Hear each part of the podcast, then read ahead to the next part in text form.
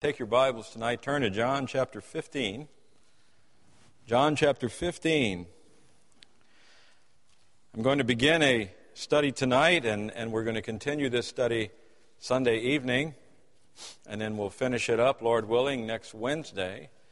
That might clear up some confusion many of you had in the bulletin why part two was before part one. Uh, tonight is uh, the abundant life, part one, and then Sunday night will be part two, and then Wednesday, part three. And I intended to actually, this was going to be the message I was going to preach this coming Sunday evening. And when I started writing the message, it, it, it got too long. So I decided, okay, well, I'll do it on the two Wednesday evenings. And before very long, it got too long for that. So I told Pastor, I said, well, I'll, I'll do it on Wednesday evening, Sunday evening, Wednesday evening. And really, uh, it's longer than that, but we're going to have to end it there because he's coming back. So uh, he won't let me preach anymore. So that's it. So we'll end it up next Wednesday evening, Lord willing. We may not even get done with tonight's part. I don't know. But uh, we're going to try. Suppose tonight that I could offer you a life that guarantees you a joy that is greater than any other Suppose I could guarantee you a life tonight that gives you a blessedness that yields contentment in its fullest measure. Suppose that I tonight could offer you a life that gives you an assurance that cannot be shaken, or a life that gives you a peace that surpasses understanding. Would you be interested in a life such as that? How many of you would say, I would like that kind of life? I'm sorry, but I can't offer you that life.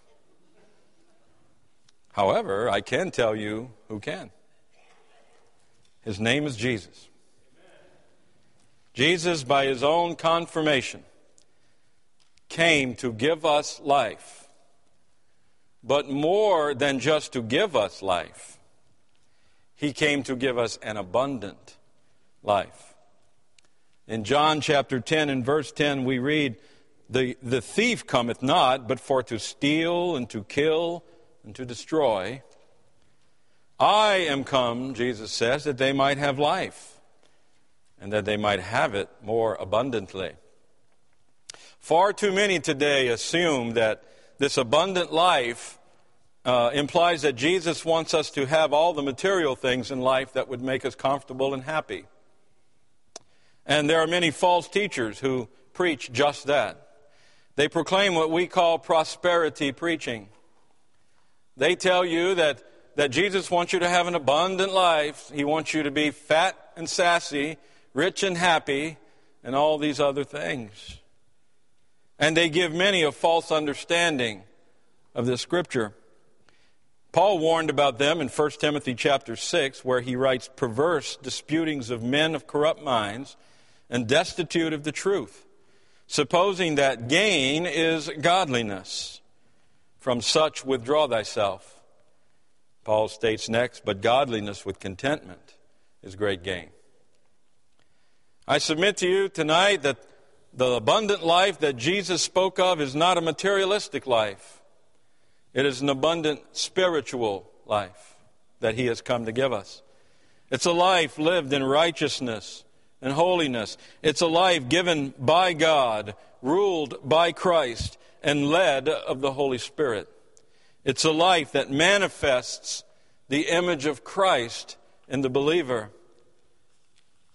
Paul writes in Philippians chapter 1 according to my earnest expectation and my hope, that in nothing I shall be ashamed, but that with all boldness, as always, so now also Christ shall be magnified in my body, whether it be by life or by death. For me to live is Christ, and to die is gain. This abundant life. Through Jesus' teachings, we can learn how to live this abundant life. And it is these teachings that I want to delve into for the next few evening services that we have. So look with me, if you would, please, at John chapter 15. And I'll begin reading at verse number 1. You may remain seated and read along silently with me, if you will. We read here, I am the true vine, and my Father is the husbandman. Every branch in me that beareth not fruit, he taketh away. And every branch that beareth fruit, he purgeth it, that it may bring forth more fruit. I like that. Uh, you know, just because we're Christians doesn't mean we're not going to go through trials and sufferings. It doesn't mean that we're not going to have hardships. It doesn't mean that we're not going to be called upon by the Lord to, to suffer. He says here that those branches that bear fruit, God purges them so that they can bring forth even more fruit.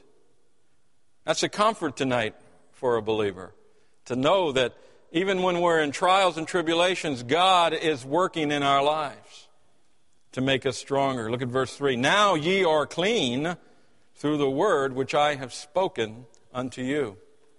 And what Jesus is literally saying in this verse, he's comparing this, by the way, to the cleansing of a leper. If you have a reference Bible, if you have a Bible that references other scriptures, uh, this scripture links to Le- Leviticus chapter 13 and verse 6. And in Leviticus chapter 13 and verse 6, we read, uh, we read about the priest declaring the leper clean.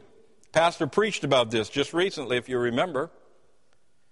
And isn't this a wonderful thing? Jesus tells us in verse 3 uh, that, that we, his children, we are clean. We have been declared clean by God.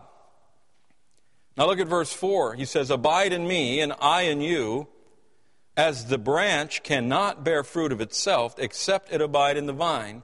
No more can ye except ye abide in me. I am the vine. Ye are the branches. He that abideth in me and I in him, the same bringeth forth much fruit. Now I want you to pay careful attention to that word fruit because this is where in our, in our Christian circles today all of the misunderstanding uh, in this passage comes to play.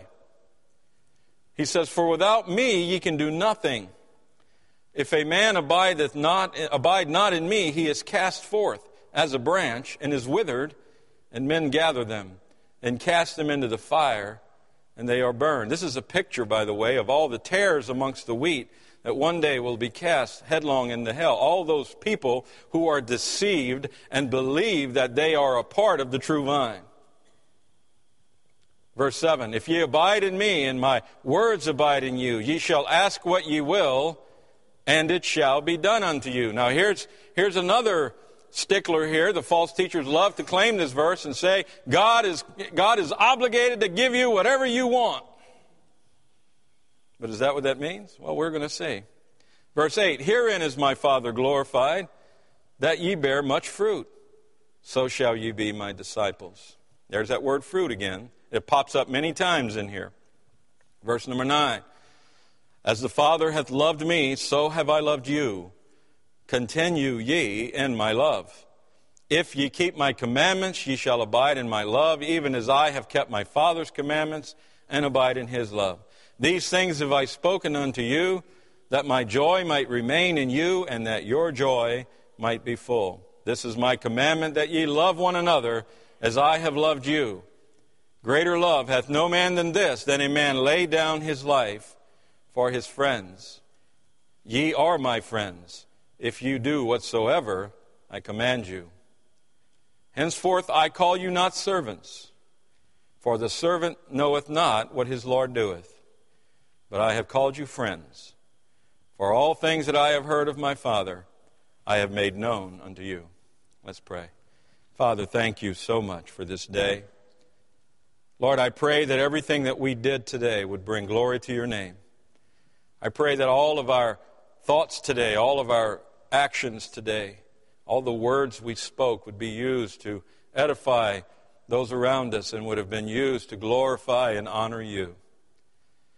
Now, Lord, as we come together in this place tonight, we, we ask that your Spirit would teach us and instruct us, that you would strengthen us in the true vine, that you would help us to understand the great blessings that you have for us and the abundant life that you desire that we have. Thank you for this time. We ask that you would bless it now in Jesus' name. Amen. Notice the three parties identified in this allegory that we just read. We see the husbandman, the vine, and the branches. The vehicle used by Jesus to teach this lesson is a vineyard. First, tonight, let us discuss the husbandman. Now, the husbandman is a, a husbandman is the owner of a, of, a, of, a, of a farm or a ranch, or in this case, a vineyard. All things pertaining to the vineyard belong to the husbandman. He is the sole proprietor and has complete control over the disposition and the welfare of the vineyard. In other words, he is the sovereign ruler of the vineyard. The husbandman, Jesus tells us, is the father. It is he that planted and tends to the vine. It is he that waters it. It is he that tills the ground around it. It is he that prunes and grafts the branches into the vine. The vineyard is his.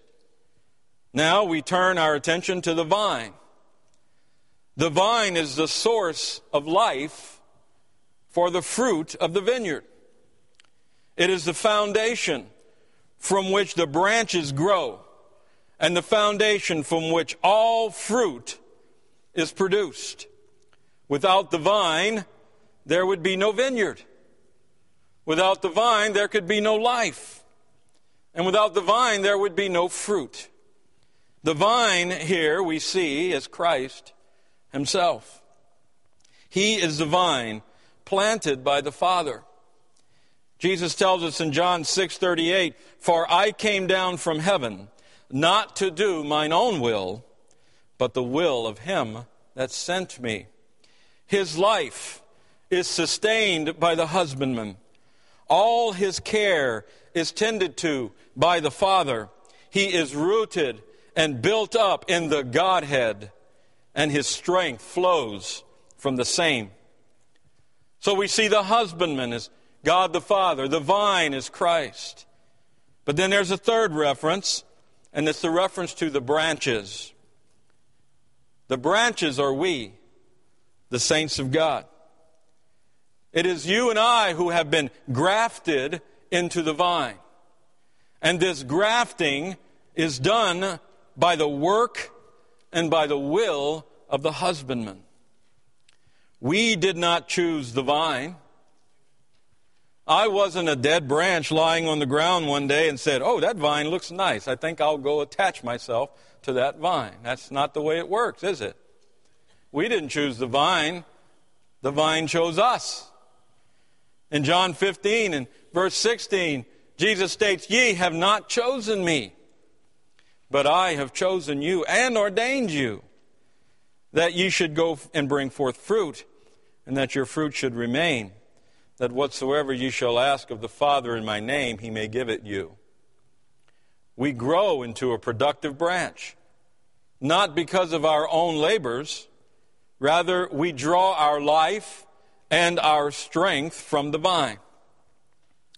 It is the vine that nourishes the branches. We produce fruit in our lives because of the vine, not apart from the vine.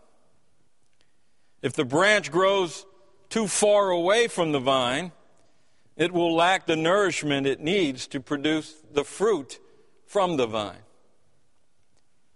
This is why we see the pruning work of the husbandman. And this, Christian, is why God prunes or chastises us. We, we, we don't get to live a, a bed of roses life. As God's children, we will be chastised. How many of you parents ever disciplined your children? What happens if you don't discipline a child? We see it every day in America. If you work in anything having to do with children in America today, you see the results of not chastising, not pruning that branch. The branch is you and I. Every branch, Jesus says, in me that beareth not fruit, he taketh away. And every branch that beareth fruit, he purgeth it, that it may bring forth more fruit. Now, the hope of our abundant life begins right here. It begins with we, the branches, being pruned and cared for by the husbandman, God. So that, why? So that we will bear fruit in the vine, which is Christ. The branches apart from the vine cannot produce fruit. In fact, the branches apart from the vine cannot have life.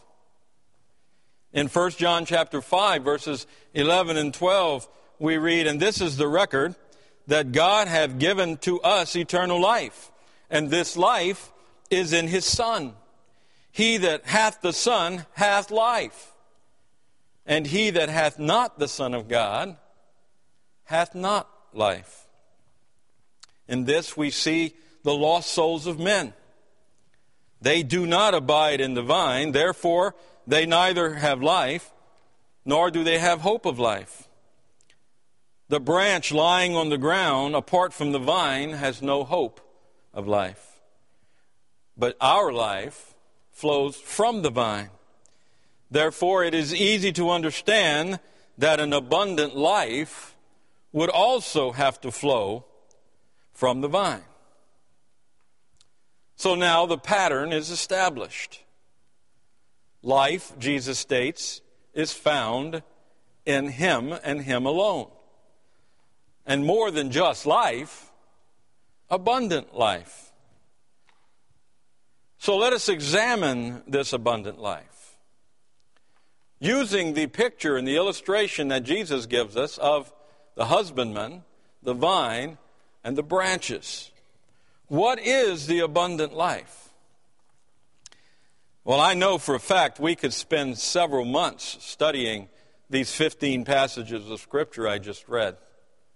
However, since we do have limited time, allow me to share some of the more prominent thoughts with you.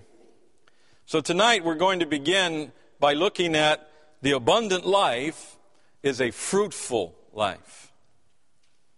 The abundant life is a fruitful life. Look with me again at John chapter 15 and verse 2. Every branch in me that beareth not fruit, he taketh away. And every branch that beareth fruit, he purgeth it, that it may bring forth more fruit. Now, we're all aware of the many parables that Jesus gave of, of the tares amongst the wheat.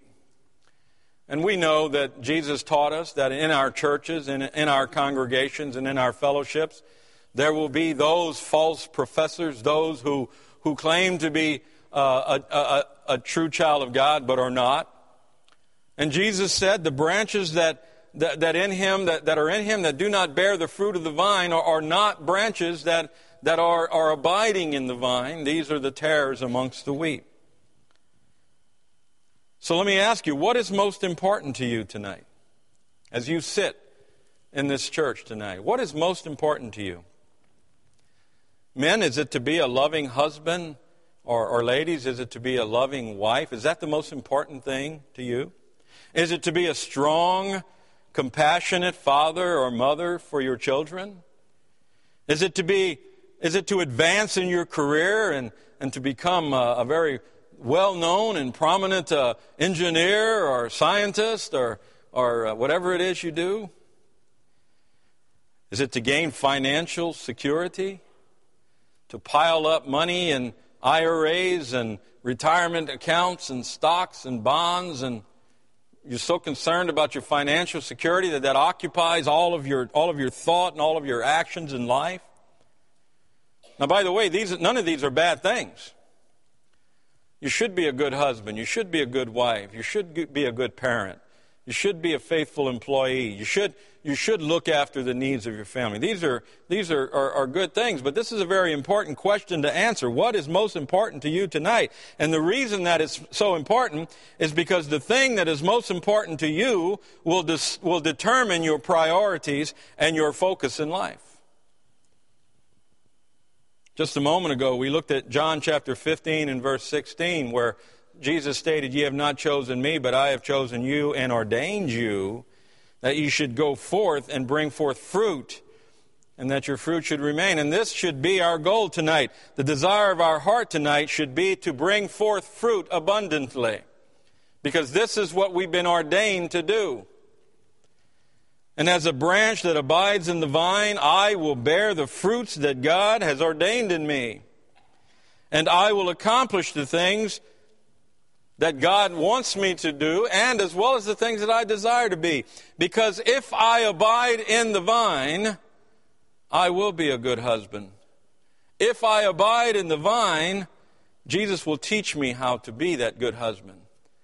Or he'll teach you how to be that good wife. I, I will be a strong and compassionate father because Jesus, if I abide in the vine, Jesus will give me the ability to be a good father. I'll be a faithful servant to my church because when I abide in the vine, Jesus will empower me to be a servant in my church. I will be a kind and a loyal friend because when I abide in the vine, Jesus will give me peace and joy and will, and will help me to dwell at peace with all men. I will be able to be all the things I want to be because these things are the ordained fruits of the vine. So, what exactly then is meant by bearing fruit? If an abundant life includes bearing fruit through Christ, then I had better understand what this means. I had better have it right concerning these things in my life that are considered to be fruits, these things that, what is considered bearing fruit in my life. And there's a lot of confusion on this, by the way. There's a lot of people who, who teach many different things concerning this word fruit found in John chapter 15. But what are these fruits?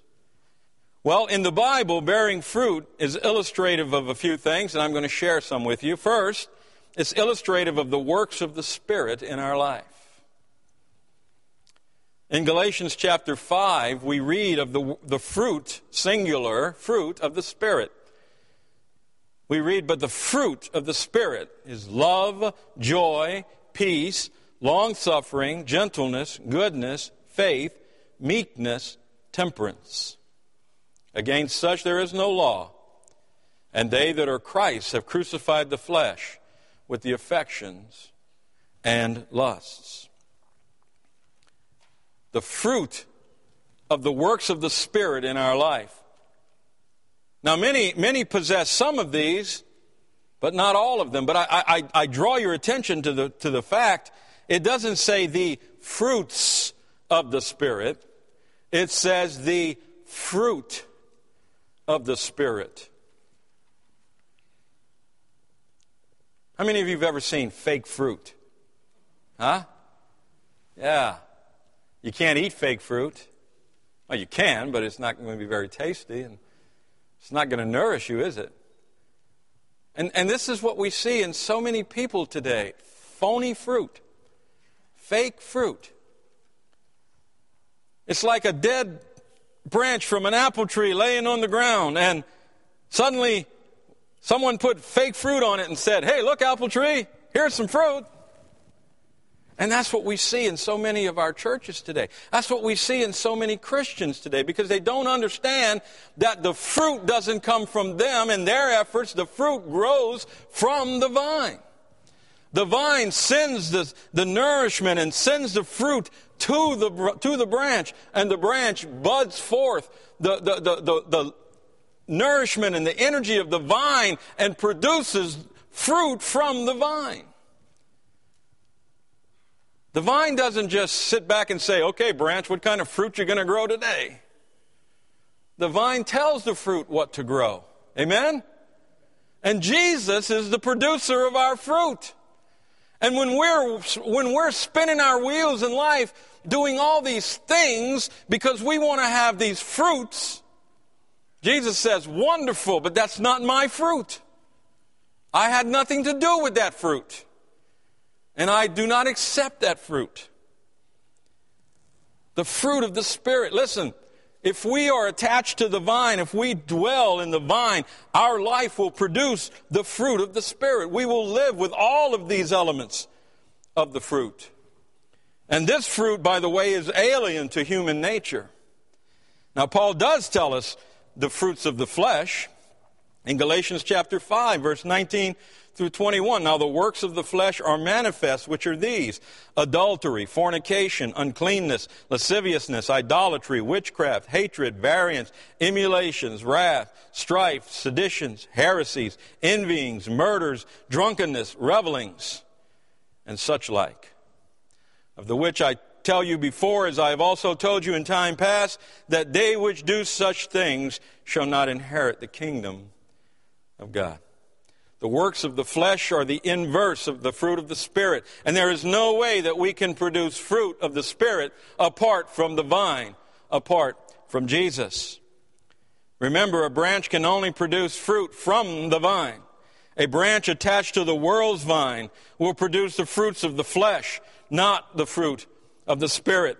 However, when we have been grafted into the true vine, and when he, we come to the place where we yield our life unto the Holy Spirit, then this fruit is manifested in our lives through the vine. And our life brings glory and honor to the husbandman, to the Father. Then we bear the fruit that God has ordained that we should bear. It will be a fruit pleasing unto God and this fruit remains. Remember, Jesus said, But I have chosen you and ordained you that ye should go and bring forth fruit, and that your fruit should remain. But not only is, is bearing fruit in Scripture illustrative of the works of the Spirit in our life, but it's also, secondly, illustrative of the winning of souls through our witness.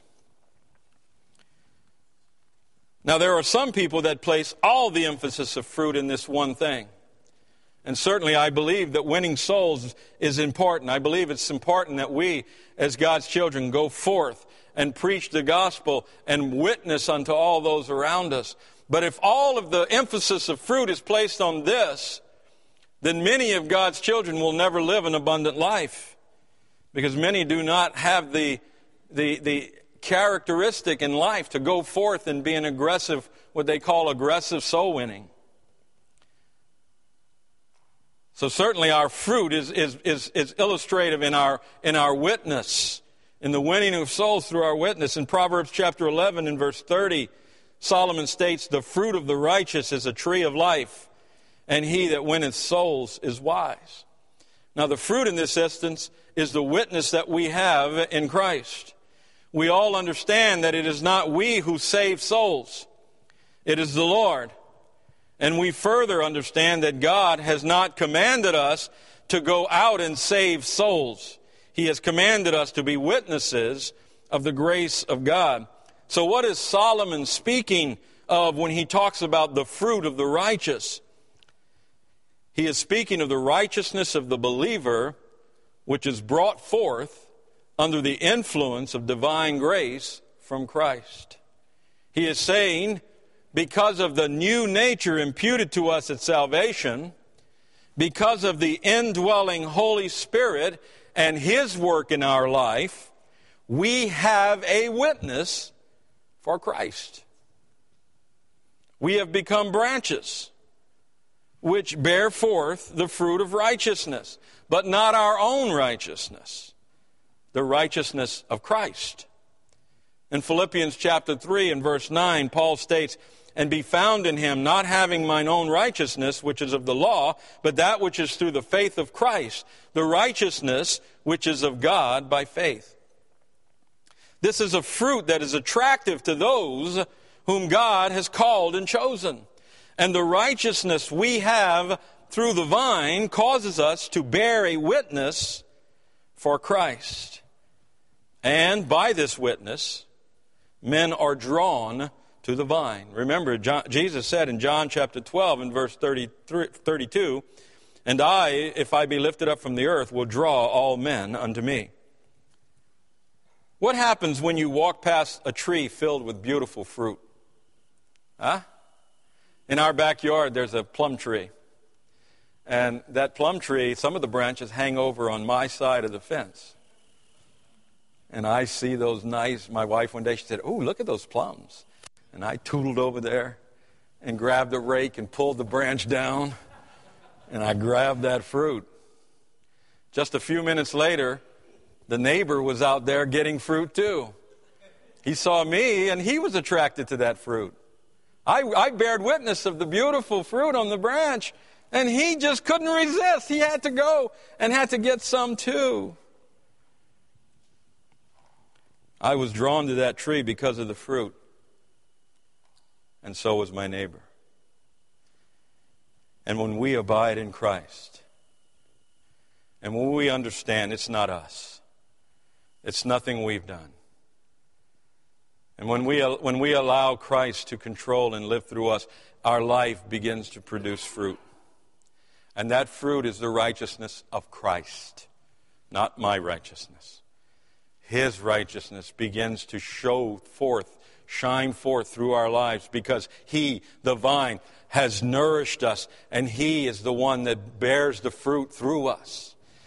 And then people walk by and they look at that fruit and they become hungry and they hunger for that righteousness. And we are just a witness. And we tell them of the grace of God and the wonder of Christ. And they say, I want that fruit. Amen? We witness. And then, thirdly, bearing fruit is illustrative of our spiritual growth. Turn with me quickly to 2 Peter chapter 5. 2 Peter chapter 5. I'm sorry, 2 Peter chapter 1, verses 5 through 7. 2 Peter chapter 1, verses 5 through 7. I'm talking about our spiritual growth. We read here from 2 Peter chapter 1, beginning at verse number 5. And beside this, giving all diligence, add to your faith virtue, and to virtue knowledge, and to knowledge temperance and to temperance, patience, and to patience, godliness, and to godliness, brotherly kindness, and to brotherly kindness, charity. Now, all of these characteristics virtue, which, which means morality, knowledge, which means discernment, temperance, which means self control, patience, which means lasting endurance, godliness, which is purity, brotherly kindness, which is compassion, and charity, which is love. All of these chronicle the spiritual growth of the believer.